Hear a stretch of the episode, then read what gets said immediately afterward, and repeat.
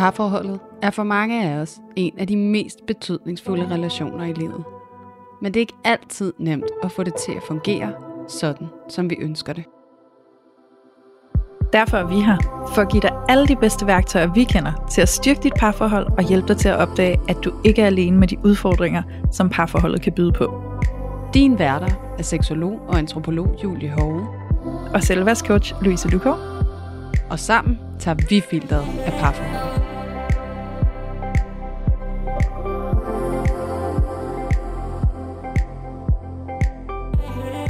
Hej alle sammen, og hjerteligt velkommen til Parforhold Uden Filter. I dag, der har Louise og jeg altså siddet og talt sådan lidt indledningsvis om noget, som vi faktisk går og har sådan lidt på hjerte. Og det er også sådan, kommer måske fra et sted, hvor at vi føler særligt i den position, som vi står i, ved at have talerør gennem den her podcast, vi har skabt sammen, at vi ligesom har et medansvar i forhold til at tale ind i hele den her dynamik omkring, hvornår skal vi udvikle os, hvornår skal vi måske dvæle lidt ved det, vi er i, hvornår skal vi tjekke ind, hvornår skal vi tjekke ud.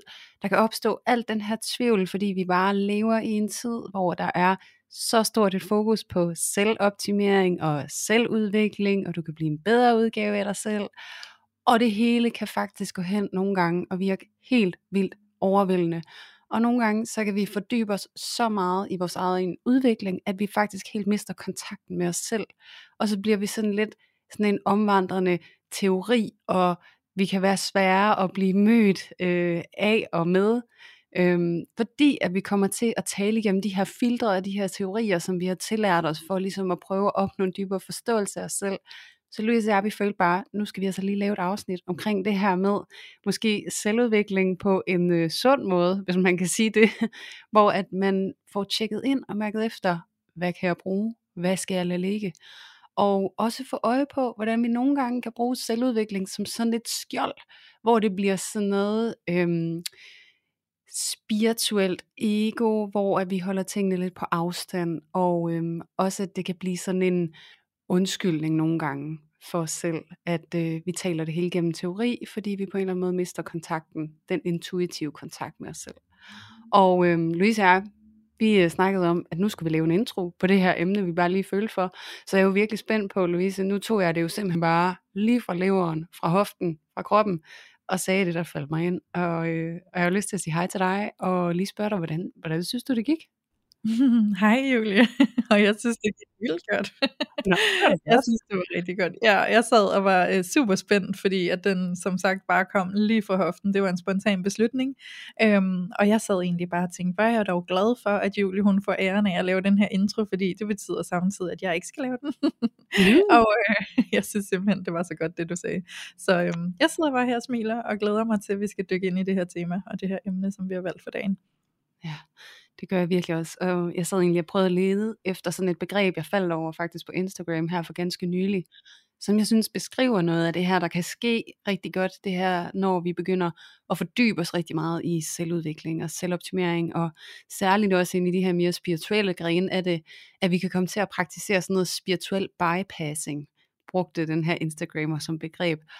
Og det begreb, det dækker over det her med, når at vi begynder at tale som om, at vi er i dyb intuitiv kontakt med os selv, og vi bruger måske nogle krystaller, og vi har noget praksis omkring os selv, og noget meditation, og vi laver manifestationer, og de her øh, taknemmelighedsøvelser, og alt muligt. Vi sætter sådan en helt spirituel praksis op omkring os selv, for et eller andet sted at komme til nogle gange, og dække over alt det, der i virkeligheden gør ondt, så det bliver sådan, vi bypasser os selv, og prøver ligesom at bilde os selv ind, at det hele bare er jolly good. Men nogle gange, så når vi gør det, så kommer vi altså faktisk til at køre os selv over, både ved, at vi får ignoreret, måske hvis der er et reelt problem eller en udfordring med os selv, men også at vi kommer til at komme i et overdrev, hvor vi får en eller anden forestilling om, at vi skal være øh, spirituelle, oplyste, veludviklede mennesker, for ligesom at have en legitim plads i verden. Og jeg ved ikke, om du har hørt om begrebet før, Louise, men jeg, da jeg faldt over det, så var jeg sådan, ja, yeah, det kender jeg. ja. Ja, må ikke at de fleste af os, der er i kontakt med selvudviklingsuniverset øh, på en eller anden plan, godt kan spejle i det der med at komme til at gå så meget ind i teorien, at vi nogle gange måske kan øh, sådan nærmest føle, at vi har styr på det hele, eller sådan, vi har regnet den ud, og jeg ved bedre, og altså også igen, det har vi snakket om, Julie, med, så kan det ende i sådan en merværsfølelse, fordi jeg er bare woke, ikke? Altså, as fuck. Ja. um, jeg har forstået det hele, og I andre, I skal bare lige følge trop her, og ja, det bliver lidt spændende, hvornår I gør det, ikke? Um, så så sådan det der med at måske komme til egentlig at praktisere det på et teoretisk plan, og så blive blind for, at man egentlig ikke har fået det inkorporeret på et praktisk plan med sig selv. Ikke? Øhm, så man, man lever det egentlig ikke, men det tror man, man gør, fordi man lever det på en eller anden måde i teorien, øh, sådan på et mentalt plan, ikke? hvis det giver ja. mening. Jeg synes, det giver mega god mening, og jeg sidder sådan, altså jeg kan jo også genkende mig selv i det virkelig. Mm. Altså det her med nogle gange at tale om en måde at tale om ting på, eksempelvis det her med kommunikation og sådan noget. Øhm, mm. Og hvor jeg måske nogle gange kan komme frem og prøve at være sådan rigtig woke, som ja. er et godt udtryk, fordi det er så hypet lige nu også, ikke? Altså dermed, hvor jeg prøver helt enormt woke og selvbevidst og se mig, da, da, da. jeg har bare styr på det her, og jeg har bare totalt, jeg er i send med mig selv, og jeg møder dig, og du går nok i kaos derovre, og det er ikke mit, det er dit. Altså sådan, hvor at det jeg jo har erfaret omkring mig selv, og det er jo sådan det er, det er altså, vores strategier, de indretter sig efter vores miljøer, og det kan være nogle sneaky sons of bitches, de her strategier. Mm. Og ja. en af dem har faktisk for mit vedkommende været nogle gange, at når, der hvor jeg føler mig max presset og helt vildt ramt i mine følelser, og synes, at det bliver helt vildt svært, der er det faktisk blevet en af mine strategier, at blive sådan terapeutagtig. Øhm, ja. Og det der med at være helt vildt dygtig, teoretisk, og til at tale om, hvordan jeg har det, uden jeg måske nødvendigvis er i kontakt med, hvordan jeg i virkeligheden har det. Så det der med, at jeg netop kommer til at bypasse mig selv fuldstændig, der hvor jeg står og føler mig helt vildt woke. Altså sådan virkelig oven på situationen. Ja. Og, og det der måske også er essensen for mit vedkommende i forhold til overhovedet at lave det her afsnit og påtale den her tendens og det her hul, man kan komme til at falde i, det er at i stedet for at måske altid at gå i sådan en, wow, jeg skal virkelig udvikle mig her, jeg skal på hårdt arbejde, det er fandme ikke godt nok, at netop og så lige møde det der sted med noget mildhed og noget medfølelse, og så sige, wow, jeg bliver jo faktisk bare helt vildt presset der, og grunden til, at jeg putter det her skjold op, det her terapeutskjold, handler jo faktisk om, at jeg er så ramt i mit sår, at jeg er så usikker på, kan du elske mig, hvis jeg kommer frem, sådan som jeg i virkeligheden er her. Fordi min strategi er at blive vildt dygtig. Der, ja. hvor jeg føler mig usikker. Ja. Og så kommer jeg til at stå med det her skjold, og der kan jeg jo blive helt vildt hård over for, hvorfor gør du det, og det er da ikke særlig woke. Men det jeg jo i virkeligheden faktisk har brug for, det er sådan, wow, jeg kan virkelig godt forstå, at det er svært at komme frem her, fordi det du passer på med det der terapeutskjold, det er jo mega skrøbeligt. Ja.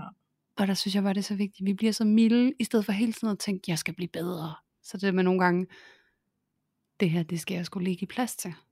Ja, Hvordan, hvordan laver du den sådan manøvre derover til, hvor du øver dig på at give plads til det, og blive mere mild, og sådan træde lidt ud af den der teoretiske øh, rolle, som du måske kan komme til at gå i, når du beskytter dig selv?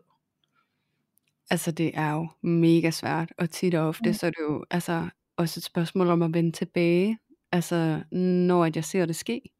Og ja. nogle gange, så har jeg måttet faktisk lægge mig fladt ned, fordi jeg jo har så øh, hvad kan man sige, øvet en kæreste i at stå over for lige præcis den her, eller det her skjold, ikke? Altså at han også siger, altså lige nu så føler jeg, at der går terapeut i den, ikke? Øhm, og så kommer stoltheden jo frem der, sådan, du skal ikke fortælle mig, hvordan jeg har det. Selvom jeg måske nogle gange faktisk godt kan mærke, at det har du sgu ret i. Ja. Øhm, og det har vi jo talt om så mange gange før, Louise, det der med at smide sin stolthed, og nogle gange lægge sig fladt ned, fordi det faktisk er ordentligt over for den anden, og ikke mindst også over for en selv. Ja. Fordi at, at man jo giver sig selv mulighed for at komme frem, sådan som man i virkeligheden har det, når man ligger det der skjold ned. Og der er det selvfølgelig også vigtigt for mig at sige, at det jo også i langt hen ad vejen er betinget af, at man er i en eller anden grad af en tryg relation i forhold til, om det giver mening at smide skjoldet. For det kan jo godt være, at man i virkeligheden faktisk står over for et menneske, som har ill intentions, og som ikke vil egentlig godt på bunden, og alt det her. Altså hvis vi ser ud bort fra konflikten, ikke? Jo. Så selvfølgelig lige med det forbehold, men, men hvis der er en grundlæggende tryghed i en relation, så virkelig det jeg gør, det er at prøve at smide stoltheden og sige, ja, og det er fordi, jeg bliver vildt usikker på det, du siger, mm. og jeg føler, at jeg skal forsvare det lige nu, og jeg har sådan en følelse af, at, at, at jeg skal være vildt dygtig lige nu, hvis du skal blive ved med at holde af mig. Ja. Så er vi jo inde i såret der, hvor jeg siger, hvis ikke Ja. jeg er dygtig over for dig i samtalen lige nu, så stopper du faktisk med at elske mig. Og det er derfor, jeg, der kommer skjold på mig lige nu. Ja. Det er så vildt at gå frem og så sige det. Ja. Wow. Meget vildt og meget sårbart og meget fint. Og jeg er sikker på, at det også er meget åbnende. Åbnende. Åbne. Næ. Ja. Ja, men det er det helt sikkert. Også fordi, at det er sådan noget, der afvæbner, ikke? Mm. Fordi også der, hvor at, at, at, og det er jo det der med, at vi er indrullet i mønstre, når vi er i et parforhold, ikke? Ja. Så der, hvor jeg kan blive terapeutagtig, så kan min kæreste jo måske dømme mig for at være øh, sådan mere værs udøver. Øh, Jeg ved Mhm. bedre, eller mit ord er ret, eller jeg prøver at manipulere dig med min teori, fordi her ved jeg mere end dig. Øhm, så, så han kunne havne i et mønster, hvor han føler, at jeg vil tryne ham, eller du ved, ikke ser, at hans input har nogen reel værdi, så jeg undertrykker ham på en eller anden måde. Ikke? Og så Jo. kan han jo også gå i reaktion over for mig, hvor at det der, når jeg så siger, det er faktisk fordi, jeg er så bange for, at du ikke kan holde af mig her, hvor at jeg føler, at jeg går hen og bliver utilstrækkelig. Ja. Det er jo noget helt andet, han møder der. Så sådan, okay, hun er slet ikke ude på at tryne mig. Hun er slet ikke ude på, du ved, at køre mig over. Mm. Hun er bare sårbar lige nu, og så er der bare skjold på. Ikke? Altså, det er jo Ja. bare et helt andet møde, der bliver åbnet op for. Det er det virkelig. Og jeg genkender det fra mig selv i form af, at jeg kan få sådan en bedrevidende attitude. Og Mm. øh, jeg gør det bestemt ikke med vilje for at være nederen. øhm, men ligesom med dig, Julie, hvor du går ind i det der, sådan, så skal jeg være dygtig her. Ikke? Altså, så tror jeg, der kommer noget over mig, hvor at jeg sådan, jeg kan få sådan en, øh, min kæreste han plejer at sige, "Men skat, jeg synes, du, du fremtoner lidt arrogant. Øhm, og det kan jeg jo slet ikke forstå. Så bliver jeg sådan, det, det forstår jeg ikke. Eller sådan, det er jo ikke det, jeg er ude på. Jeg vil, altså, jeg prøver bare ligesom, og du ved ikke, så begynder jeg nærmest at sådan ubevidst forsvare min egen position i den sådan arrogance, der nok har været til stede, som jeg egentlig ikke har haft til intention omkring.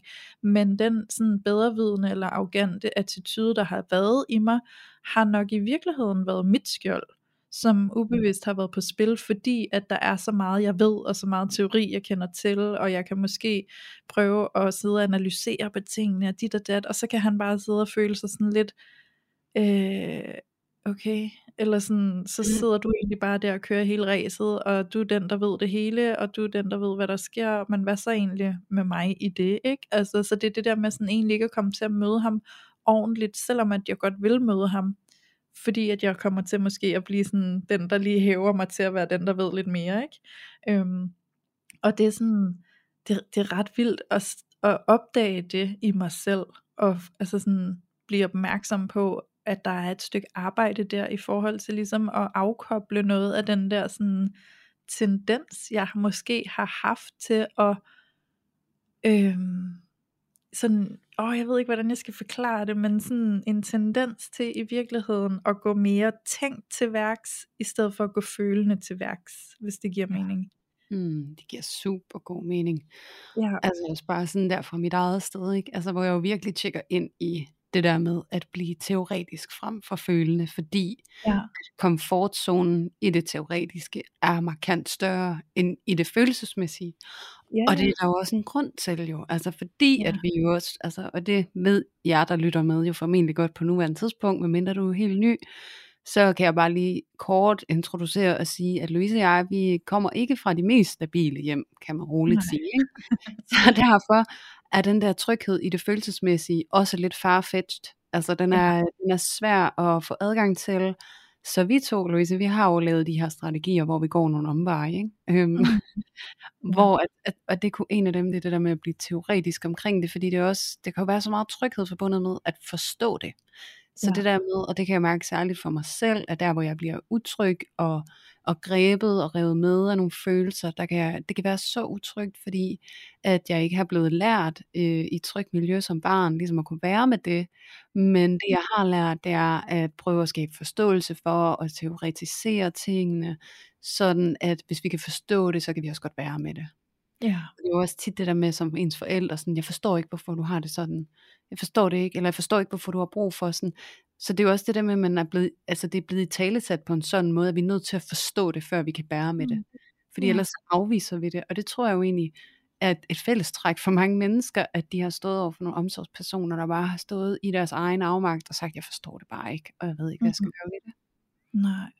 Mm. Det er også svært, ikke? Og det, altså, jeg synes, det her emne, vi har oppe i dag, jeg synes, det er så enormt vigtigt og fedt at bringe på banen. Og samtidig så føler jeg, at det har sådan en ekstrem hårfin balance, fordi at der er rigtig mange ting i det her, som jeg ser som værende øhm, gode, og så dem der sådan hårfine balance til, det tipper over til at blive en måde at distancere sig selv fra sig Mm. selv i det Ja. følende og i den kontakt man kan have til sine relationer ikke? så Mm. det er det der med sådan at sidde og snakke om eksempelvis gerne ville forstå tingene jeg, jeg føler og jeg oplever at der er en kæmpe værdi i at komme til at forstå sig selv øhm, men vi kan komme til at udnytte det i så høj en grad, at det lige pludselig bliver destruktivt, eller at det bliver en måde at distancere os fra virkeligheden, eller fra vores følelser, og fra den kontakt, vi kunne få til dem, vi relaterer til. Ikke? Øhm, så, så på den måde, så synes jeg, det er så dobbelt på en eller anden måde, alt det her, vi har oppe at vende i dag, og så sindssygt vigtigt. Og grund til, at jeg siger det lige nu, det er egentlig, fordi jeg gerne vil øh, øh, bare lave sådan en lille note til alle jer, der sidder og lytter med, at det er ikke enten eller, det er ikke, at så er det dårligt at forstå sig selv, øhm, eller så er det godt at forstå sig selv. Men det er det der med sådan, i hvilken grad øh, gå, altså, arbejder du med det, ikke? Altså sådan, bliver det sådan en overgjort ting, hvor du analyserer dig selv i så høj en grad, at det tager over, sådan, så du faktisk ikke får følt efter, fordi at dit fokus lige pludselig kun bliver at putte dig selv i alle mulige kasser, ikke? Øhm, og, og noget af det, vi startede med at snakke om, Julie, det var jo også det her med, at når vi har øh, human design eksempelvis, eller enagrammet, eller alle mulige andre sådan, værktøjer, der er til at lære sig selv at kende, og komme til at forstå sig selv, og sin adfærd, og sine strategier, og alle de her ting, så kan det blive en kasse, vi kan putte os selv så meget ind i, at vi egentlig ikke får mærket intuitivt efter på os selv, fordi at vi egentlig bare kun kigger på de her øh, kasser, der er sat op for os igennem det system, det værktøj, vi bruger. Ikke? Så værktøjet i sig selv er jo et ret eminent værktøj til at lære os selv at kende, lære vores strategier at kende, og vores adfærd, og alt muligt andet, som kan være med til at være en retningslinje for os, for at skabe mere flow for os selv, eller komme i dybere kontakt med os selv, eller få helet nogle traumer, og alle de her ting. Men det kan også gå hen og blive en måde at blive blind for os selv. Giver det Mm. mening? Fuldstændig. Altså det der med, det bliver sådan en passiv resteplads på en eller anden måde, ikke? Jo, sådan, jamen det er også bare fordi, og det er jo fordi, og jeg er sådan her fordi, og sådan, sådan at vi giver ikke selv, vi giver ikke os selv lov til at gå ud over det, og faktisk mm. mærke, om det er sandt for os eller ej, fordi nu har vi bare forholdt os til, at det er jo sådan, jeg er, og det siger det her værktøj jo, at jeg er, så det er jeg nok, og så er det derfor, at det her er sådan, og det der er sådan, ikke? Mm, Så, så bliver vi bare lidt blinde på at være intuitive med os selv, og det tror jeg bare er vigtigt, at vi finder en eller anden rigtig fin balance i at bruge værktøjet til det, det kan, men at vi ikke overgør det på en måde, hvor vi taber os selv i det, ikke? Ja, præcis. Præcis det der med, at vi ikke bliver blinde for os selv i jagten Ja. på os selv. Ja, præcis. Ja, præcis, fordi der er jo, altså, og det hører jeg jo også, også kvæg mit arbejde, også fordi vi taler meget om tilknytning og sådan noget, og jeg arbejder jo meget med tilknytning som et afsæt for forståelse af adfærd og relationsdynamikker. Men det der med, at, at, at vi, altså jeg oplever i højere og højere grad, måske også fordi der er så meget spejling til rådighed, også kvæg sociale medier og sådan noget, at vi har et større og større behov for på en eller anden måde at identificere os selv, om hvem er jeg, hvor hører Mm. til, og for der er så meget stimuli, så det her med, at vi også bliver sådan helt døve for alt det, der kommer indenfra. Og Ja. jeg sidder med klienter, og nogle gange sådan, som så gerne vil, "Jamen, hvor hører til hende? Er det her, eller er det her, eller er det her? For at forstå sig selv, og det er jo så forståeligt, fordi det er jo den her, et udtryk for den her lidt rodløshed, sådan, hvor skal Mm. du vende mig hen? Og derfor synes jeg jo også, at det ikke er desto mindre altså vigtigt at lave sådan et afsnit her, hvor at, at vi netop er med til at bidrage til, at man ikke fortaber sig så meget i Mm. teori og personlighedsværktøjer øh, og øh, typer og whatnot. Ikke? Altså fordi, at det er jo det der også at give adgang til at indse, at du ved egentlig intuitivt i dig selv, hvad det er, du skal, og hvem du er. Og det handler egentlig i høj grad om at fintune den forbindelse mellem dig selv og din identitet, mere end at du skal ud og finde den. Fordi ja. det er også noget, vi talte om indledningsvis, Louise, i det her afsnit, det der med, at man kan jo, det kan jo her blive sådan en helt ny måde at blive yderstyret på, ikke? Hvis jo, jo. man skal ud og søge sin identitet igennem teorier og person, persontype værktøjer, ikke? Øhm, og det er så vigtigt at lige have rigtig godt fast i sig selv der, når man begynder at fordybe sig i den her slags ting. Ja. Så man netop ikke kommer til at fortabe sig og blive sådan en, som vi jo også begge to har erfaring med, Louise, sådan en teorirobot. Øhm, ja, helt der, Ja, som står bag de der velformulerede kommunikationsredskaber og sådan noget, ja. og bare fuldstændig mister kontakt med os selv og dem, vi står overfor, ikke? Jo, men det er jo det. Ja, og jeg sidder også og tænker, at nogle gange så er der jo, mm, okay, hvordan skal jeg komme frem med den her, men, men jeg kan godt jeg kan godt nogle gange føle, at for at vi kan komme ind i den balance, så skal vi lige sådan helt ud, altså pendulet skal lige helt ud og svinge, og så kan vi sådan stille og roligt sådan svinge ind til midten og finde vores balance. Ikke? Sådan kan jeg godt nogle gange selv have det, fordi når jeg kigger på min egen rejse, så tænker jeg meget på, at jeg kommer jo fra øh, det her enormt sådan, øh, øh, drama og alt det her, ikke? dramafølelsesliv og sådan noget. Og, og jeg var så lidt i kontakt med mig selv, og havde så svært ved at mærke, hvad er egentlig virkeligheden, og hvad er bare mit drama, og sådan, det var ekstremt svært, for det hele var bare så smurt ind i hinanden på en eller anden måde, ikke meget utydeligt, og sådan, og jeg var så desperat i det hele, ikke? så måske så det der med sådan at få bevæget sig ind til det der midterpunkt, hvor balancen eksisterer, jeg vide, om jeg har haft brug for og sådan svinge pendulet helt ud øhm, til yderligheden, og komme sådan helt ud der, hvor jeg sådan skulle røre ved alt det der, og sætte det hele op til spørgsmålstegn, og sådan alt skal bare endevendes, og sådan, før at mit pendul sådan stille og roligt kunne komme ind til balancen igen. Mm, altså det tænker jeg det helt sikkert, at du har haft brug for, og øh, mig selv tilsvarende. Altså jeg ja. tror, det er det der med, at også, at nogle gange, så kan jeg, kan jeg også godt lide, at vi normaliserer tingene en lille smule. Ja. Fordi jeg tror, det du beskriver der, Louise, og at jeg kan genkende den oplevelse, er jo fordi, jeg tror, det er noget, vi alle sammen gennemgår i vores liv. Altså, der er jo sådan helt, altså, og det kigger man jo også på psykologisk, altså det her, der er en mm. identitetsdannelsesproces, ja. som vi går igennem som mennesker, og det her med, at vi kommer igennem en opvækst, og så har vi en eller anden form for udtryk og udgangspunkt, og en, en, en rygsæk med de strategier, vi nu har taget med os, og så går mm. de fleste af os ind i en eller anden form for pubertet, og så er det som om alt det, vi har lært, og det bliver kastet op igen til revurdering, ikke? Altså, og det er derfor, at teenager også har ry for at have en eller anden form for reaktivitet i deres adfærd, ikke? Fordi der mm. sker så meget på indersiden. Ja. Og så når man går fra teenager, så går man ind i et voksenliv, hvor man ligesom skal finde ud af, hvordan er det, altså være overgangen fra at være barn af nogen til at være voksen med mig selv, og så skal jeg over at være voksen med en anden voksen, og så skal vi måske ja. være voksen og et barn, og sådan.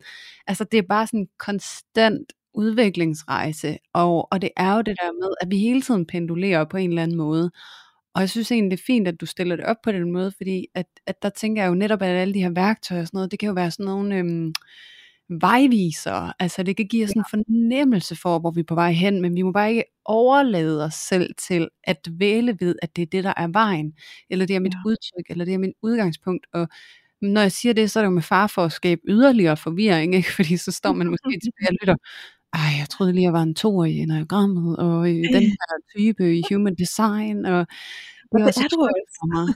Ja, så det der med, okay, ja, det kan da være, at du er det. Altså, og hvis du genkender noget i det, så indser det også, fordi du har følt dig spejlet i noget, som var inde i dig i forvejen.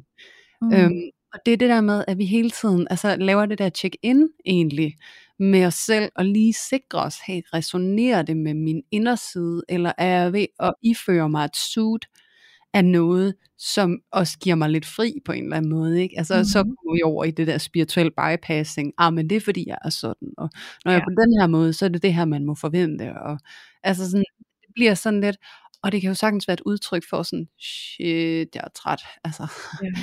træt af at opdage mig selv, og det der med at indse, det er helt naturlige punkter nå til i livet.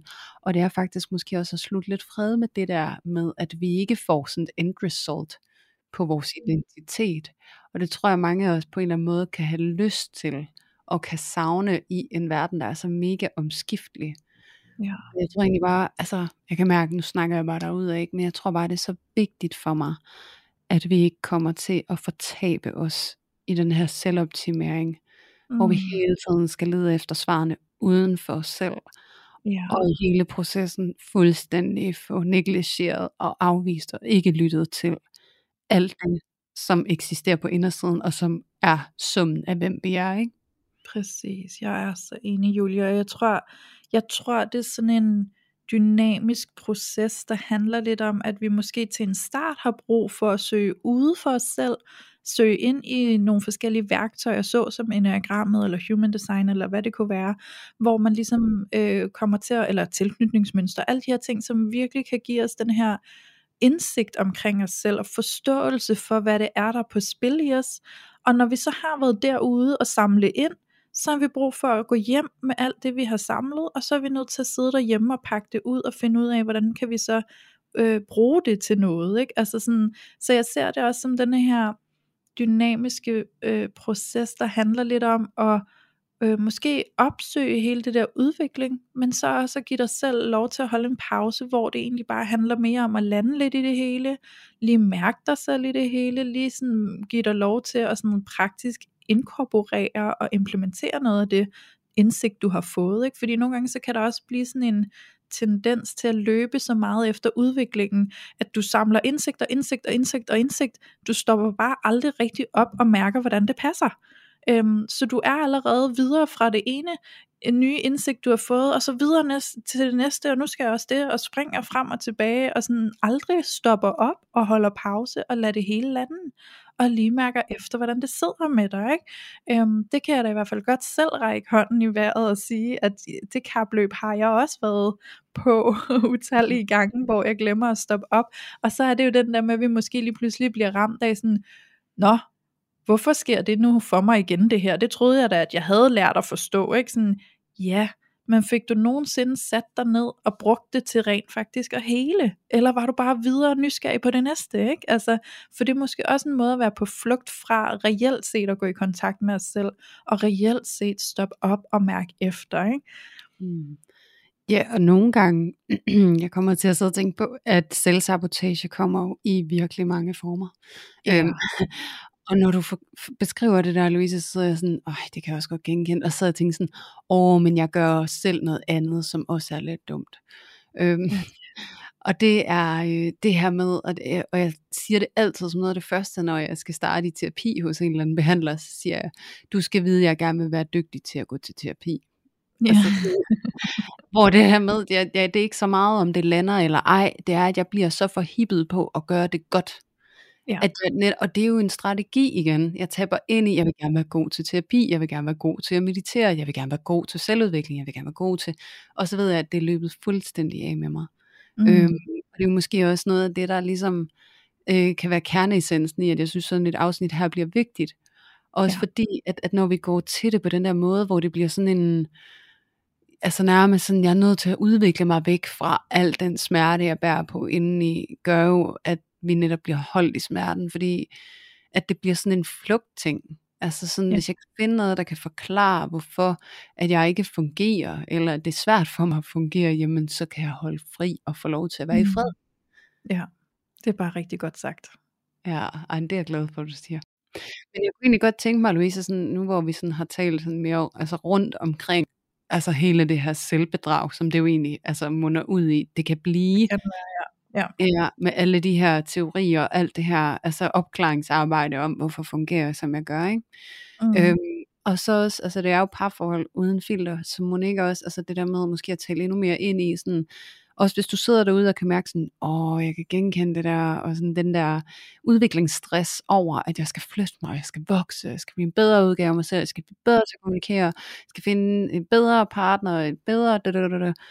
Øhm, så hvis du kan genkende det, så tænker jeg, at det er også mega vigtigt og værdifuldt at kigge ind i, jamen, hvad kan det gøre ved vores parforhold? Ja. Når vi er i verden på den her måde, med den her usikkerhed og hele tiden er på jagt efter at finde ud af, hvem vi er. Og jeg tænker, om du kunne have lyst til at lægge ud, Louise, fordi indledningsvis så talesatte vi jo nogle af de her udfordringer, vi oplever hver især, og jeg synes i hvert fald, at, øh, at det er som om, at du i hvert fald godt kan genkende, hvordan det kan sætte sig i ja, men det gør jeg. Ja, absolut. Jeg tror, det der med sådan at være så meget inde i den her selvudviklingsverden, gør jo også, at jeg på en eller anden plan bliver så optaget af at skulle være korrekt i det hele, ikke? Altså sådan, jeg ved bedre, så jeg skal også være bedre. Altså så det er den der sådan, øh, følelse af at skulle være bedre, og altså ikke bedre end andre, men bedre end mig selv, ikke? Altså sådan det der med sådan at leve op til det, jeg ved. Og det har jeg oplevet, at det nogle gange faktisk kan påvirke mig til nærmest, altså på mange måder, men en af måderne er, at jeg kan blive lidt passiv i mig selv, øhm, sådan lidt karakterløs, fordi åh, det er så det er så øh, kompliceret, synes jeg, at sætte ord på det her, jeg gerne vil formidle og forklare. Men det er som om, at jeg kan blive sådan helt, når men øh, hvis jeg har en holdning til det her, så er det måske i virkeligheden bare en skygge, jeg har på det. Noget, jeg ikke har fred med. Hmm, nå, men det må jeg jo så lige undersøge, og så må jeg jo lige få fred med det, sådan, så jeg ikke har en holdning til det. Så det er det der med at egentlig at, at komme til at køre sig selv totalt over, og gøre sig selv totalt neutral og passiv, fordi nu må jeg ikke have nogen holdninger til noget, fordi at jeg tolker at have en holdning som værende en skygge på noget. Ikke? Og en skygge, det øh, kunne jeg måske gøre en tjeneste lige at forklare, hvad jeg vil sige, fordi det er jo ikke sikkert, det er alle, der sidder og lytter med, der har hørt os tale om skygger. Men skyggeteorien, handler i virkeligheden om, når der er et eller andet inde i os selv, vi ikke vil være med, og så dømmer vi andre for det, eller projicerer det over på andre til at være en fejl hos dem. Øhm, så det der med sådan at, at reagere på noget, ikke? altså at, at have en holdning til noget, og sådan noget, det kunne blive utrolig svært for mig, fordi så begyndte jeg at blive sådan helt øh, filosofisk omkring det, sådan, uh, jamen så kan det jo være, og det må jeg måske lige hele på, og du, du, du, du. Og, og det er svært, fordi så kunne jeg også begynde at kræve af andre, at de skulle kunne det samme, og at hvis de havde en holdning til noget, så er det måske bare en skygge, du ikke har fred med i dig selv, og, sådan, og det bliver bare så svært, for til sidst så er det nærmest et krav om at være sådan, bare intet, altså bare sådan fuldstændig neutral, uden personlighed eller karaktertræk, eller hvad man skal kalde det.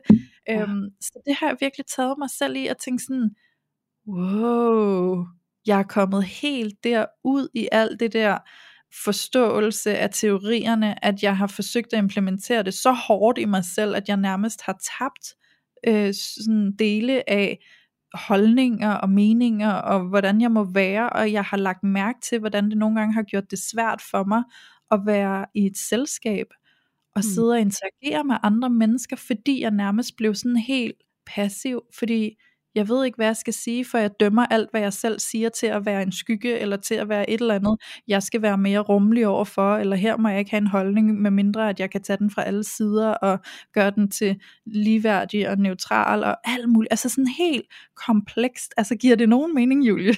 altså det giver mega meget mening, jeg sidder og tænker, at du skal være Buddha jo. ja. Præcis, jeg skal være Buddha. Jamen, det er jo sådan en forventning om, at jeg skal ja. være en, øh, undskyld mit sprog, fucking guru, før at jeg er ja. god nok. Altså, hvor det der med selvudvikling, i stedet for at det bliver en, en gave og en indre balsam, så bliver det jo sådan en sindssygt hård øh, sportsdisciplin-agtig. Ja. Altså, hvor du endelig ikke må træde ved siden af, og jeg synes, det er så fedt, du tager det frem, fordi at jeg sidder også tit med, med klienter, også klienter, der arbejder med andre mennesker, ligesom jeg selv gør, og hvor der bare er den her skam over, jeg ved alt det her, og så sidder jeg her ondt i sjælen, hvad fanden biler jeg mig ind? Hvor det er sådan, wow, hvornår blev det et krav, at man ikke måtte være menneske mere? Altså. Præcis, det er jo det, det er det der, åh, oh, hvor er det godt sagt, Julie, det er det der, må jeg ikke være menneske mere? Det er virkelig den følelse af, nu må jeg ikke længere bare være et menneske med alle de finurligheder, der er i et menneske. Jeg skal op på det her stadie, hvor jeg bliver sådan en total Buddha, der bare sidder og rummer det hele, og totalt sådan fri for domme og fri for alting. Ikke? Altså sådan, wow, altså det er jo, ja, det er it's not the point. Altså, det er det virkelig ikke. Det er sindssygt vigtigt, og det er sådan virkelig sådan den der sådan opdagelse af, wow, nu er der så et stykke arbejde i at gå tilbage til og tillade mig at være et menneske, der også godt må have tidspunkter, hvor jeg brokker mig over et eller andet, uden at jeg skal gøre det til, at hov, nu er du vist et offer, og det må du ikke være, og sådan noget. Ikke? Altså, det er det der med at, at, at have forståelsen for dramatrikanten eksempelvis, uden at, at gøre det til, at jeg aldrig nogensinde må være i nogle af de tre roller, der er i dramatrikanten. Ikke? Men det må jeg godt, men jeg kan bruge det til at se mig selv, og se, hvad det er, der sker, fordi så kan jeg bruge det som sådan en eller anden guideline, ikke? Men, men det er jo ikke fordi jeg aldrig må være i de tilstande. Nej, det er det, og du kan også bruge det til at gøre dig synlig for andre, så du kan forbinde dig med dem der, hvor du så ja. er. Altså så det der med, at, det, at man heller ikke altid skal få det til at gå væk på en eller anden måde, altså fordi at noget af det, jeg også tænkte, da du snakkede løs, det der sådan en følelse af, hvis man hele tiden er på vagt og analytisk i forhold til alt, hvad man føler og tænker, ikke? Altså, ja. hvor at, jamen, det er bare fordi, altså der man, er, man nærmest ender med at gaslighte sig selv, ikke? Altså sådan, det ja. du tænker er ikke rigtigt. Ja, og præcis. altså, der er, jo, der er jo en grund til, at det er kategoriseret som psykisk vold, ikke? At være sammen med en, der gaslighter en hele tiden, og hvis ja. man så selv er den, der gør det, så, så er det altså et signal om, at, at man lige skal skrue lidt ned for blusset. Fordi ja. det er jo virkelig det her med, at, at altså, jeg ser jo selvudvikling er jo i allerhøjeste grad en disciplin, som handler om accept. Accept ja. af ens selv, accept af, hvem er jeg, og hvad jeg har gjort af, og hvordan kan jeg lære at forbinde mig med andre med det udgangspunkt, jeg har. Og ja. hvis du så oplever, at der er noget i din personlighedsstruktur, som er så udfordrende for dig, at det bliver så svært at fungere, jamen så kan det være, at du skulle udvikle dig der. Så skulle du gå i proces med det. Men som udgangspunkt, så synes jeg jo, det handler om at opdage, jamen hvem er jeg? Få en dyb accept omkring, øj, jeg er okay. Jeg er værd at elske som mig og hvordan kan jeg vise det og lære at have tillid til, at andre også kan elske mig der. Altså, og det er det, der ligesom, og det er derfor, jeg synes, det er så fedt, at vi kunne lave det her afsnit, sådan at det, fordi det er meget mildere at gå til det på den måde, i stedet for at vi kunne komme til måske at producere sådan et billede af, at vi skal være buddhaer alle sammen, som ja. bare er sådan fuldstændig oven på livet og tilværelsen, og øh, mm-hmm. efterlader os alle menneskelige karaktertræk whatsoever, ikke? For sådan jo. kan det desværre godt komme til udtryk nogle gange, at det hele tiden er sådan en selvoptimeringsting. Og ja. det har jeg bare ikke lyst til at efterlade nogen med, fordi det er så kærligt at tro, at det er det, vi skal. Ja, ej, men det er så rigtigt, og det er så fint, fordi det du siger med at komme ind og acceptere os selv, at forstå, at vi er værd at elske med hele den vi er, det er jo også at afmontere den skam, der gør, at vi kommer til at bruge nogle øh, destruktive strategier i ny og næ, ikke? Altså det der med sådan at kunne rumme os selv, sådan så vi faktisk bare kan få lov at være her, og bare være dem vi er, uden hele tiden at komme ind i de der øh, hmm, ja, men hvad skal jeg kalde det, hvis jeg ikke skal kalde det destruktive adfærdsmønstre, hvor vi sådan virkelig bare sidder fast i en hårdknude af, at det hele det bare smuldrer hele tiden. Ikke?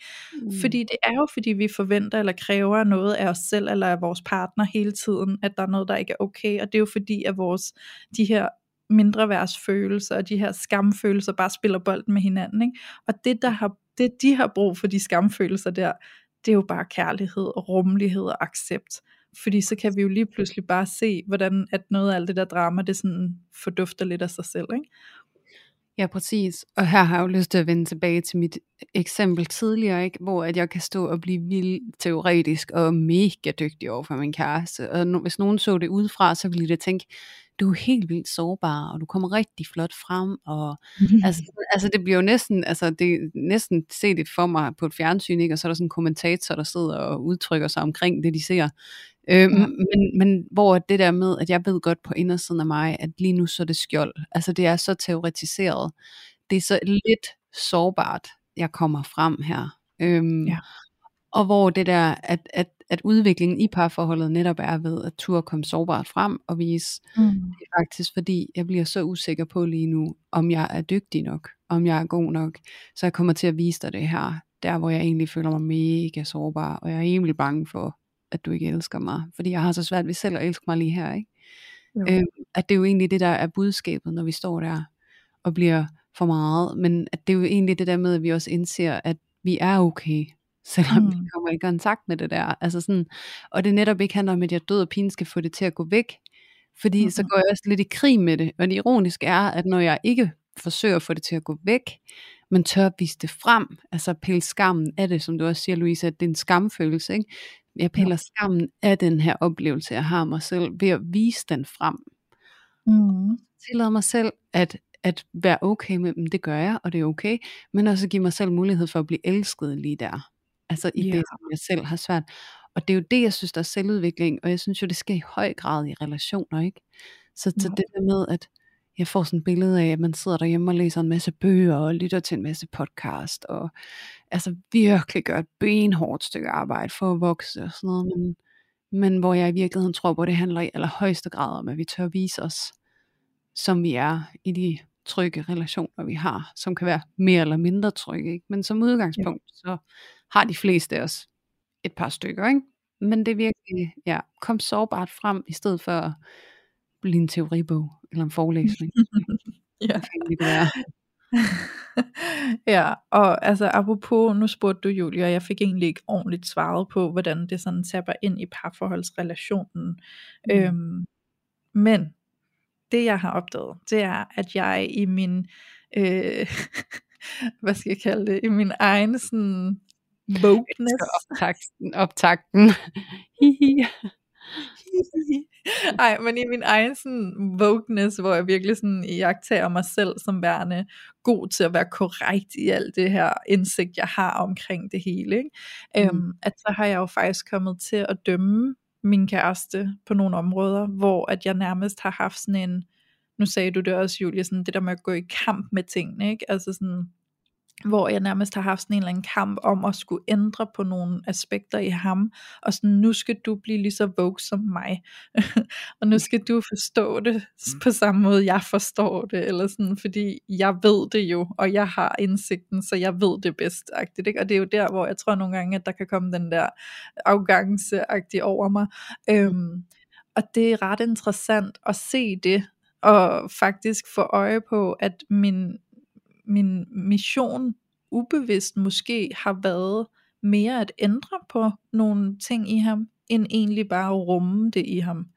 Øhm, og det er jo ret spændende at se, hvordan at det måske også kan blive et spejl ind i, hvor har jeg måske ikke selv kunne få fred med, eller rumme øh, menneskelige sider af mig, hvor jeg ikke lige var Buddha, ikke? Altså sådan, ja. hvis det giver mening, haft den der ihærdighed efter at være Buddha, så jeg simpelthen har forsøgt at undertrykke, eller virkelig kæmpe for, at de der sådan helt almindelige mennesketing i mig, ikke var gode nok, eller rigtige nok, eller korrekte nok, så, øhm, så blev jeg bare frustreret og projicerede den frustration over på min kæreste, og så egentlig bare sad og dømte ham for tidspunkter, hvor jeg ikke lige synes han var mega vogue, ikke? Ja. Øhm, og så egentlig opdage sådan, hey, hey, hey, hey, du mangler rummelighed. Det er rummelighed, der, der er brug for her. Ikke? Ja. Øhm, og det, det er egentlig ret fint at få øje på, og så kunne begynde at, at sådan, ja, finde, finde pund, hvad hedder det, pendulet lidt ind til midten igen, og finde den der balance, vi snakkede om. Ikke? Ja, præcis. Og rummeligheden ja. over for dig selv, fordi så, så kommer den også ud til ham. Ikke? Altså så må han jo. også være der, som han er.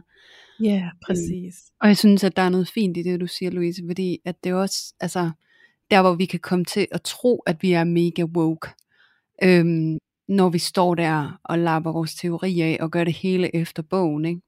Jo. Altså der hvor vi virkelig øh, kommer til udtryk. Og hvis vi så ikke kan møde øh, det vi står over for, eksempelvis vores partner, med en eller anden grad af fleksibilitet, øh, over for at vi kan vige fra det format, vi står og udtrykker os ud fra. Hvis vi ja. oplever, at vi ikke har fleksibilitet, så kan vi med sikkerhed vide, at vi er i gang med at lave en, en eller anden strategi, en eller anden overlevelsesstrategi. Mm-hmm. Ikke?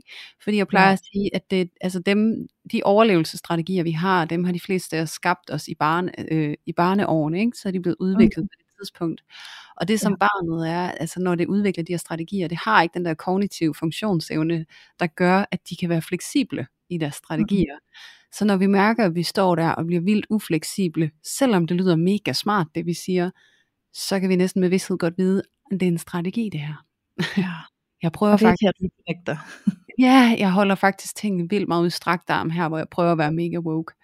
Ja. Øhm, og, og jeg tænker bare for alle jer, der lytter med derude, og synes, at det her, som vi jo også synes, det er, det er pissefedt at nørde det her med parforhold og selvudvikling, og det kan give de fedeste værktøjer så har jeg virkelig bare lige lyst til, at I ikke øh, mister jer selv i det, og sige ja. det, og bare lige, lige tjekke ind, og sørge for, at I ikke står og forventer, at I skal være en Buddha, eller ja. holde jeres partner på afstand med en strakt arm, fordi at, øh, at nu har I fundet en hel masse teori, I kan gemme jer bagved, og gøre jer selv rigtige, og gøre dem forkerte, eller at I prøver at blive overforstående for hele dynamikken, ja. øh, og så bliver passiv i forhold til det, hvis det er noget andet, I kan mærke, at jeg selv den kalder på. Ja. Altså det her med hele tiden og, og det ved, at, at det er kontakten til dig, som ja. definerer, hvad der er rigtigt for dig. Det er ikke et persontype værktøj. Det er ikke en bestemt teori. Det er ikke en særlig kommunikationsform. Det er dig, der skal mm. mærke, hvad føles rart, hvad lander godt, hvad lander autentisk i mig. Det er der, du finder retningen. Ja, åh, det er så fint, Julie. Wow, altså det er virkelig så fine værktøjer, der er til rådighed i hele det her selvudviklingsunivers. Det er ikke et kald på, at I ikke skal bruge dem, men det er et kald på virkelig at have jer selv med, når I bruger dem. Ja, 100 procent. Ja. ja.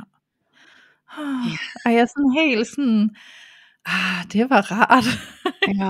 det, var bare, ah, det var så fint den måde, at sådan, altså det kan vi jo fortælle alle jer lyttere, vi sad jo og skulle til at optage, og havde egentlig et andet tema, vi sad og snakkede om, vi skulle, og lige pludselig, så kommer vi til at tale ind i det her, og så kunne vi bare mærke, okay, det her det kalder, det er vi nødt til at gøre, så det gjorde vi bare helt spontant, og lige nu der sidder jeg bare og tænker, hvor er det fint, at det bare sådan dukkede op, det, det er sådan, det kaldte bare på os, og så tog vi den, og jeg føler bare, at det var så rigtigt at tage den. Altså jeg føler virkelig, at det var, øhm, det var sådan en helt, ja, yeah, der fik vi lige sådan, ja. Hey.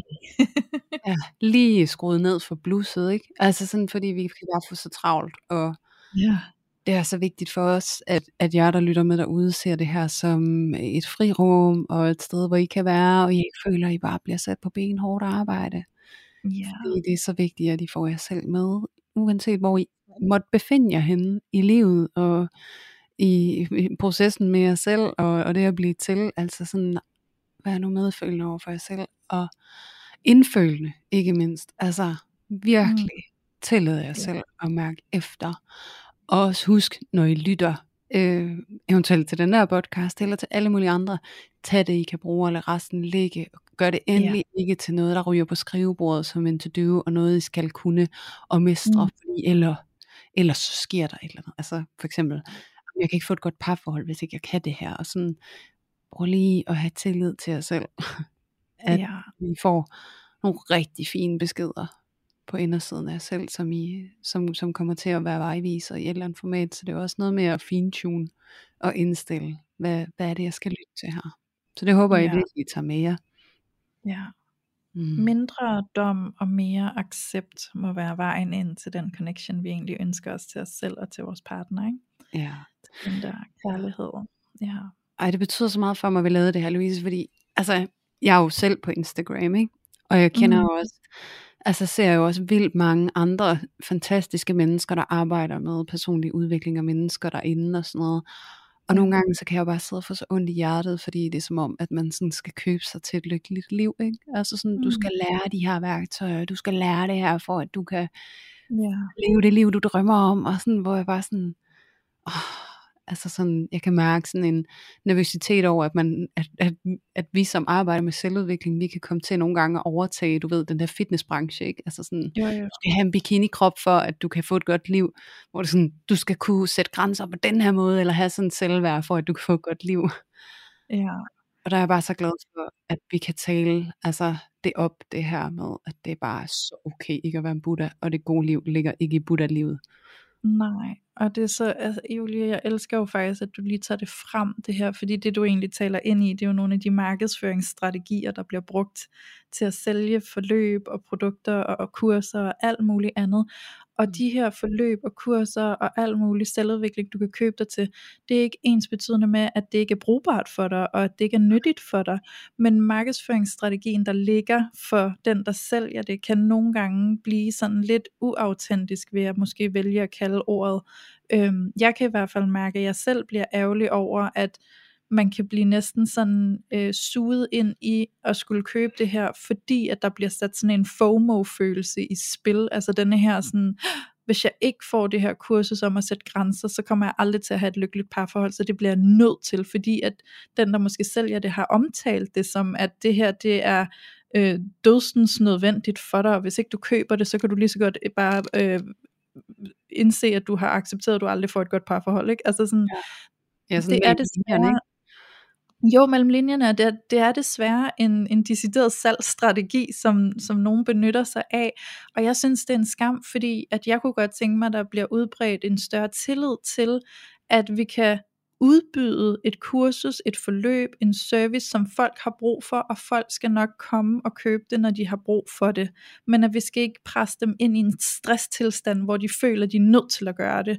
Øhm, og og det er simpelthen så, så skide vigtigt at få øje på. Jeg har selv øh, været køberen af utallige mentorforløb, business mentor, alt muligt, fordi at de har haft det her sådan psykologiske spil, som har fået mig ind i sådan nogle FOMO-følelser, og åh oh, nej, og hvis ikke jeg får det her, så går, så går det aldrig, og så kan jeg aldrig finde ud af det og alt muligt andet, ikke? Altså sådan, og hele den der secrecy, den der sådan, inde bag den her mur til det her kursus, der åbner der sig alle de her hemmeligheder, som alle de her mennesker har brugt for at blive lykkelige og få det hele til at lykkes, ikke? Og så står man derude på den anden side af hegnet og tænker, Nå, hvad er det, der er derinde? Jamen, det får du kun at vide, hvis du lige betaler alle de her penge til mig, ikke? Øhm, Nå, men så må jeg hellere gøre det, ikke? Altså sådan, jeg har selv været faldet i den der utallige gange, ikke? Altså, og jeg synes, det er en ærgerlig måde at sælge til folk på, fordi det at sælge til folk er jo bare et spørgsmål om at udbyde noget, som de kan købe, hvis de har brug for det, og hvis de har lyst til det. Ikke? Men ja. det er bare så fint, at folk selv kan få lov at komme og sige til. Det er lidt det samme som når jeg går ind i en butik. Ikke? Jeg ja. hader, når der kommer sådan en eller anden anmæsende ekspedient, sådan, hej, hvad kan jeg gøre for dig? Nå, hvad har du så brug for? Skal du have det her? Har du set, vi har det her? Og jeg er sådan lidt, leave me be, jeg kommer, jeg kigger, jeg skal nok selv sige til, hvad jeg godt vil købe. Øhm, og nu vil jeg så sige, nu er jeg jo på Bali lige nu, ikke? og hernede, der de altså pushy. Og det tror jeg godt, de fleste af jer ved, når man kommer sådan her ned til de lidt mere tropical areas of the world, så er det altså bare pushy gadesælgere. Altså det er jo sådan noget, jeg kan jo gå ned på gaden, og så hvis jeg går forbi sådan en af de der små butikker, så er der jo en dame, der med det vunds rejser sig i det, hun ser mig, kom, kom, look at my shop, you want to buy, what about this one, what about this one? Og jeg er bare sådan, lad mig være, jeg har ikke engang lyst til at gå ind og kigge i din butik nu, ikke? Altså sådan, okay. Så det er virkelig det der med bare at altså sådan, vis, hvad du har til salg, og så lad folk selv købe det, hvis de har brug for det og lyst til det. Ja, præcis. Ja. Ej, jeg synes det er rigtig godt, at du faktisk også giver udtryk for altså sådan en tendens, der kan være i hele den her industri, som det er jo blevet, det er jo en kæmpe industri, det her med selvudvikling. Ja. Kæmpe, og det er jo så vigtigt, at når I sidder derude og føler jer pisse utilstrækkelige, at, at at man så netop ikke falder i det der hul med en kæmpe industri, der prøver at udnytte den usikkerhed, ligesom ja. fitnessindustrien gør, ikke? Altså ja. så virkelig blive fintunet på dit indre kompas, og ja. mærk rigtig godt efter. Og hvis ja. at du har lyst til at købe ind i noget, fordi du tror, at, at lykken ligger på den anden side, så tænk lige en ekstra gang over det, fordi jo, det kan da godt være, at der er noget, der vil være super forløsende for dig at få arbejdet med. Det kan der ofte være, men lige mærke efter en ekstra gang, vil jeg gerne invitere til her. Øh, og håber det her afsnit kan bidrage til lige at mærke efter en ekstra gang. Og mærke om det er fordi jeg skal blive top-tunet, selvoptimeret, altså ligesom at have den perfekte bikini-krop, eller om det er fordi at jeg faktisk måske har begyndende diabetes, eller dårlige knæ, fordi jeg vejer for meget, og det måske vil være lidt godt for mig faktisk, lige at få kigget det efter. Ikke? Øh, jo, jo. Så det der med at, at, at måske lige være lidt mere kritisk omkring, hvad, hvor kommer det fra? Er det FOMO? Ja eller er det dit eget behov? Så det Præcis. her med at differentiere mellem de to ting, kan altså ja. bare være så vigtigt i den her verden. Åh, oh, få virkelig øje på, om du bliver presset ind i et eller andet for en FOMO-følelse. Altså fordi, altså jeg elsker, at der er mennesker derude, der kan støtte mig i min egen helingsproces. Mm. Øhm, fordi uden dem, så vil der jo være meget, jeg ikke vil få helet, fordi meget af det heling, vi har brug for at gennemgå, har vi jo brug for at blive støttet til og i. Men for hulen, hvor må jeg også sige, at jeg jo faktisk kommet længst de steder, hvor jeg egentlig bare selv har opsøgt fordi at der er nogen, der har gjort sig synlige. Nu har jeg eksempelvis øh, før talt godt om Fie Sommer, jeg elsker hende. Øhm, hun har en ekstrem evne til at være så utrolig rummelig over for mig, når jeg er hos hende, at det nærmest er helende i sig selv. Bare mærke, at jeg må være der som det menneske, jeg nu engang er. Øhm, og det der med at komme ind til hende, altså hvis ikke hun var i den her verden, så havde hun ikke lige været der til at støtte mig i nogle af de helingsaspekter, jeg har haft brug for. Øhm, til gengæld, så har jeg været hos nogle business mentor, hvor jeg er blevet hævet ind i et salg på en FOMO-følelse, og jeg har jo faktisk gået derfra og har egentlig ikke lært sindssygt meget, vel? Altså, jo, så har jeg da måske fået en læring ud af det på et eller andet plan, men ikke den der succes, som de havde talt om, at jeg ville få, hvis jeg købte deres forløb, ikke? Og det er jo mm. ret interessant at se, at der, hvor jeg egentlig selv er gået hen, der har jeg fået mest ud af det, kontra der, hvor jeg er blevet halet ind, ikke? Altså, ja. så det er virkelig bare et kald til jer alle sammen, om lige at blive opmærksomme på, hvad der får jer til at købe ind i nogen, der skal hjælpe jer? Er det denne her følelse af, at hvis jeg lader dem hjælpe mig, så har de lovet mig guld og grønne skove, og at jeg står på den anden side og bare er et lykkeligt menneske uden noget som helst øh, traume eller drama på indersiden? Eller er det fordi jeg vil have støtte og hjælp af det menneske, som jeg kan fornemme, at jeg vil kunne blive støttet og hjulpet af til egentlig at få styrken til at hjælpe mig selv videre bagefter. Ikke? Øhm, ja, det er i hvert fald bare mit øh, budskab i alt det her, tror jeg. Nu, altså lige i det her område i hvert fald, der handler om, hvor vi køber ind henne. Ikke? Ja, Jamen, jeg synes, det, jeg synes faktisk, det er et rigtig fint sted også at runde af på det her afsnit. Ikke? Fordi jo. man kan sige, hvor at det her afsnit måske har været sådan lidt, øhm, det har sgu været anderledes jo. Altså, ja, meget anderledes. Men ikke desto mindre, så synes jeg bare, at det er så vigtigt, når vi sidder og netop, netop er en del af den her industri. Det kan vi jo på ingen måde se os fri for. Men så synes jeg også bare, at netop vi er forpligtet til os at passe på jer derude. Øhm, yeah. Og vi holder jo så meget ære alle vores lyttere, fordi altså, vi ved ikke, hvordan I har det, men vi føler jo, at vi har en relation til jer. Ja. så det kommer også, og jeg håber også, at det, at det ikke bare har været en lang rant i jeres ører, men at I virkelig hører, at det også kommer fra et enormt kærligt sted, og et enormt tillidsfuldt sted fra os, at vi har så kæmpe meget tillid til jer, ja. tillid til, at I kan mærke, hvad der er rigtigt for jer, og, ja. øh, og det har vi bare virkelig lyst til at sætte, øh, sætte ild under, sådan at øh, I føler jer godt varmet op og trygge i det, og kan linde jer ind i det, og måske undgå at blive halet ind, som du siger, Louise, i noget, som, som har nogle løfter, som taler ind i et sted, hvor I ikke føler I nok. Øhm, og har lyst til at flytte jer fra det. Så øh, jeg ja. håber virkelig, at det kan være en invitation til at have tillid til det, du mærker. Mm. Prøv med det. det oh, hvor er jeg glad for, at det her også lige kom med i det her afsnit. Wow, det føles så rigtigt. Det lander så rart. Ja, det synes jeg også. Ja. Ja. Så håber vi også, det gør for jer. Ja, det yeah. håber jeg. Mm. Og så vil jeg som altid lave en kæmpe varm anbefaling til jer om at komme ind i vores loge, hvor I kan blive støttet og omfavnet og virkelig blive spejlet og mærke I ikke alene og blive accepteret for dem I er øhm, på Facebook. Vi har den her lotion på Facebook, som du kan søge frem ved at skrive parforhold uden filter-lotion, så kan du lige trykke på en fin lille knap, der hedder blive medlem, og den næstkommende tirsdag, så lukker vi altså nye anmodende medlemmer ind. Og derinde, der er altså sindssygt meget kærlighed at hente fra, øh, hvad er vi oppe på, sådan noget 2300 af de andre lyttere? Ja, det er crazy. Ja. Ja, det er rimelig crazy, og det er et fællesskab derinde, der bare står til rådighed til dig, og øhm, jeg kan bare ikke andet end at sidde og smile, når jeg følger med derinde hver evig eneste dag. Der er folk, der skriver omkring deres dilemmaer, deres følelser, deres situation, har brug for råd, har brug for sparring, bare har brug for at sige, hvad de har på hjertet, fordi de måske ikke har så mange andre steder i deres liv, hvor det føles okay eller trygt at sige det højt. Øhm, og det, der er så fint inde i Lotion, det er, at du kan også lave et opslag som anonym. Øhm, der er simpelthen en funktion, når du laver opslaget, hvor du kan vælge, at det skal være anonymt, så der er ikke nogen, der kan se dit navn.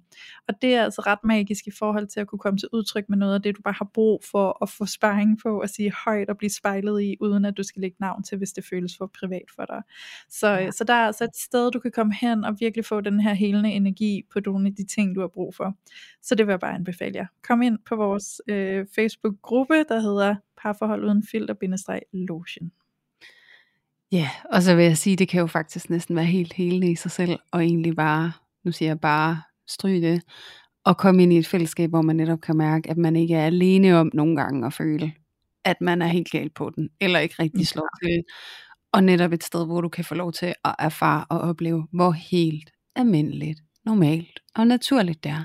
Og det er ikke nødvendigvis er, fordi at du har et, øh, et selvværd, der er helt til hunde, og du skal i et, et ulangt forløb for ligesom at, og gøre ja. udbrud på det.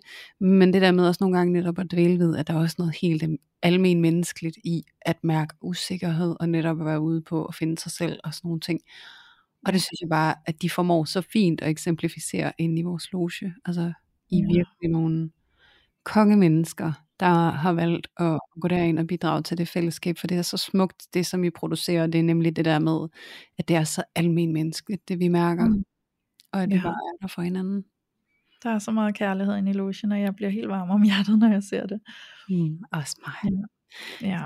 Og hvis du sidder her og tænker, at det er sgu, det er sgu meget fedt at lytte til parforhold uden filter, og jeg er egentlig ret godt tilpas med, at de eksisterer på min playliste, så øh, må du virkelig gerne give din mening til kende, og, øh, og det kan du gøre, hvis du sidder og lytter på Podimo, så kan du lige smide en thumbs up, hvis du sidder på Spotify, så kan du smide et par stjerner efter os, og gerne fem, hvis det er så glad du er.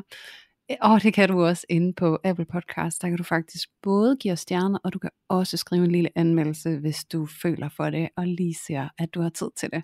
Og vi vil altså bare gerne understrege, at det er så mega kærkom, hver gang I giver jer til kende og sender os en anmeldelse, eller giver os nogle stjerner, fordi det er altså virkelig også en måde, vi kan mærke på, at I er derude sammen med os. Så hver gang vi får en lille besked, også i vores indbakke, når I skriver til os, hvad det gør for jer at lytte med på den her podcast, så skal I altså bare vide, at det bare lander det varmeste sted, og vi er så dybt taknemmelige for, at I giver jer til kende på den måde, som I gør. Så tusind tak til alle jer, som tager jer tiden og gør det. I skal vide, at det gør en forskel for os. Og så tror jeg jo ikke, der er så meget mere at sige i dag, Louise, end bare at sige tusind tak, fordi at du har været med til at optage det her afsnit. Det har virkelig været en fornøjelse at kunne dykke ned i det her tema i dag. Det har det. Kæmpe magisk at lave den her slags afsnit i dag. Ja, virkelig. Og vi håber selvfølgelig også, at det har været totalt meningsfuldt for alle jer derude. Og så er der ikke andet tilbage at sige en tusind, tusind tak, fordi I endnu en gang har været med til at tage filteret af parforholdet, og ikke mindst også filteret af selvudvikling.